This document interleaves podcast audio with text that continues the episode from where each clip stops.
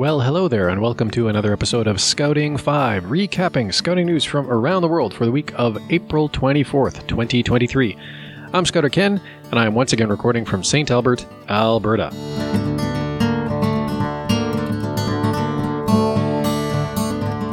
So, we don't tend to have this problem in Scouts Canada because of how we do our online popcorn orders. But the Girl Scouts in the United States recently learned a lesson about what a transition to online ordering can mean for cookies that are really only ever supposed to be in limited supply, anyways. Quoting CNN For decades, Girl Scouts has used cookie sales to raise funds and teach Scouts about entrepreneurship. This year, thanks to the Raspberry Rally cookie, members got a painful lesson in what can happen when high demand meets limited supply. The much hyped Rally, a raspberry flavored spin on the Thin Mint, was always supposed to be a limited edition cookie, but interest in it seemed to have taken the Girl Scouts leadership by surprise, perhaps because of a new online only ordering system. As demand surged, with some cookies even ending up on eBay, in some cases listed for about $40 per box, supply stayed the same, because cookie makers couldn't quickly pump out more rallies.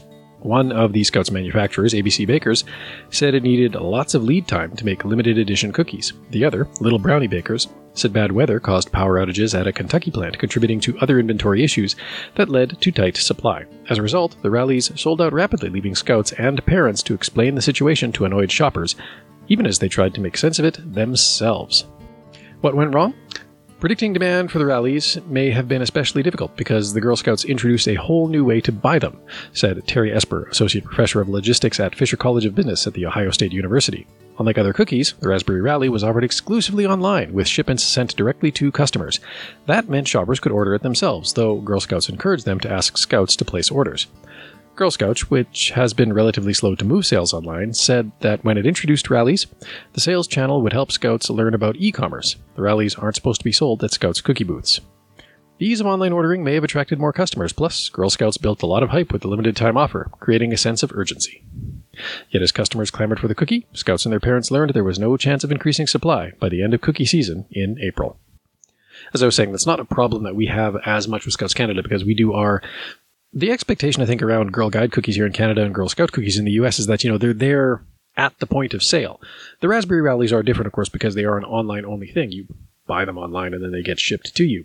But whereas our popcorn orders go in and then the popcorn is produced, that's how it's done now. So we don't really tend to run hard into those supply issues. That wasn't the case here. There was a limited run of these cookies produced, and in addition to you know whatever other logistical problems may have happened, it sounds like the online ordering system didn't properly account for that limited inventory. Tricky thing. Meanwhile, out in British Columbia, scouts came together for what they are calling a rally day. Quoting the Maple Ridge News. A rally day is being hosted by a local scouting group in Maple Ridge that will feature buggy and cub car races. The scouts from groups in Maple Ridge, Pitt Meadows, and Mission, all in British Columbia, will gather at Golden Ears United Church. If the weather is nice, they will hold the event outdoors at the rear of the church, if not, inside. There will be beaver buggy races, cub car races, and scout trucks. The first Haney Scout Group will be hosting the event. They are expecting between 300 and 400 people coming and going throughout the day. Children aged 5 to 14 years old will be competing, and more than 200 vehicles are expected to race. The first Haney Scout Group, incidentally, received its charter on October 18, 1929, under the sponsorship of the St. Andrews Haney United Church, now known as Golden Ears United Church. I, I have to admit, I love these sorts of rally days where you just get a bunch of scouts together and a bunch of tracks and you're just racing buggies and cub cars and scout trucks well into the afternoon. It is it is a grand old time. We missed the one that happened here. My my scout group did. We were actually at a camp or a hike, I forget which. But if you can get to them, they're hilarious good fun. Well worth going. Moving across Canada a little bit, scouts in Squamish, also in British Columbia, now that I think about it, recently achieved the Duke of Edinburgh Award. Quoting the Squamish chief, a local scout was presented with the Duke of Edinburgh Gold Award by the Duke himself, Prince Edward, on April 28th. The award was also given to Zach Stubley of the 4th Squamish Scouts. Leon Stubley was also due to go but couldn't get time off of his nursing course to attend, according to the group administrator for the 4th Squamish Scouts. The presentation was at the Fairmont Pacific Rim, and there were 34 youth from across Canada in attendance. Zach has been a member of the Squamish Scouts from age 5 and has achieved this award through his time in the Venturer section. It's kind of interesting. The Duke of Edinburgh was seen as the top section award. I guess you would call it like the equivalent of Eagle Scouts, except that, you know, it's earned when you're in Rover Scouts, and you're generally older than 18 when you're in Rover Scouts. Although, as mentioned here, you can work on it prior to turning 18 as well. But the Duke of Edinburgh was for the longest time seen as like sort of the, the capstone award for any Rover Scout in Canada to earn.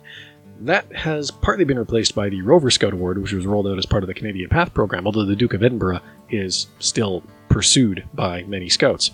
It is not an exclusive to Scouting award, though, just so you know.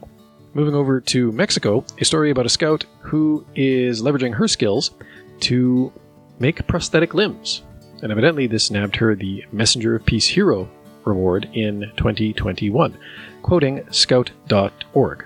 Mariana Elizalde Cano, a 23 year old scout from Mexico, became a Messenger of Peace hero in 2021 in recognition of her remarkable work in producing and donating over 160 prosthetic arms across Mexico using her home 3D printer. Mariana, a biomedical engineering student, is passionate about technology and the breakthroughs it can achieve to better the lives of people around the world. She spoke to World Scouting about her amazing achievement. And I will link to the article in the show notes. It is, as that introduction says, an interview with Mariana herself, in which she talks at length about the project and her motivations for pursuing it. Well worth a read if you have a moment. And one more story from Scout.org to round it out. Just a little news brief about the first Africa Rover Moot, which is going on right now. Actually, I think it just wrapped up, if I'm not mistaken. Quoting Scout.org, as mentioned. The first Africa Rover Moot has officially opened. This was posted on the 16th of April at the Rowallan National Scout Camp in Nairobi, Kenya, with over 600 scouts and adult volunteers from 34 countries around the world. The 10 day camping event will see the participants aged between 18 and 26 years engage in various activities and challenges that will equip them with knowledge and skills for active global citizenship. Moots provide young adults with an opportunity to create international friendships and understanding, and to be prepared to make a difference in the world. Being the first moot held in Africa, the event offers a great opportunity for growth and development of rover scouting in the region and beyond. Like I mentioned, um, Brian Wick, who I've been working with to coordinate the trip to Kandersteg that is upcoming for us, was in attendance there. And actually, looking through the photos, I think I see a few Canadian uniforms in the mix uh, in this article. So that is also, in and of itself, quite awesome to see. If you had a chance to go to the Rover Moot, sounds awesome. I'd be keen to hear how it went and what your thoughts were. And that is all the news I have for this week. Thank you again for listening, and until next time, be prepared.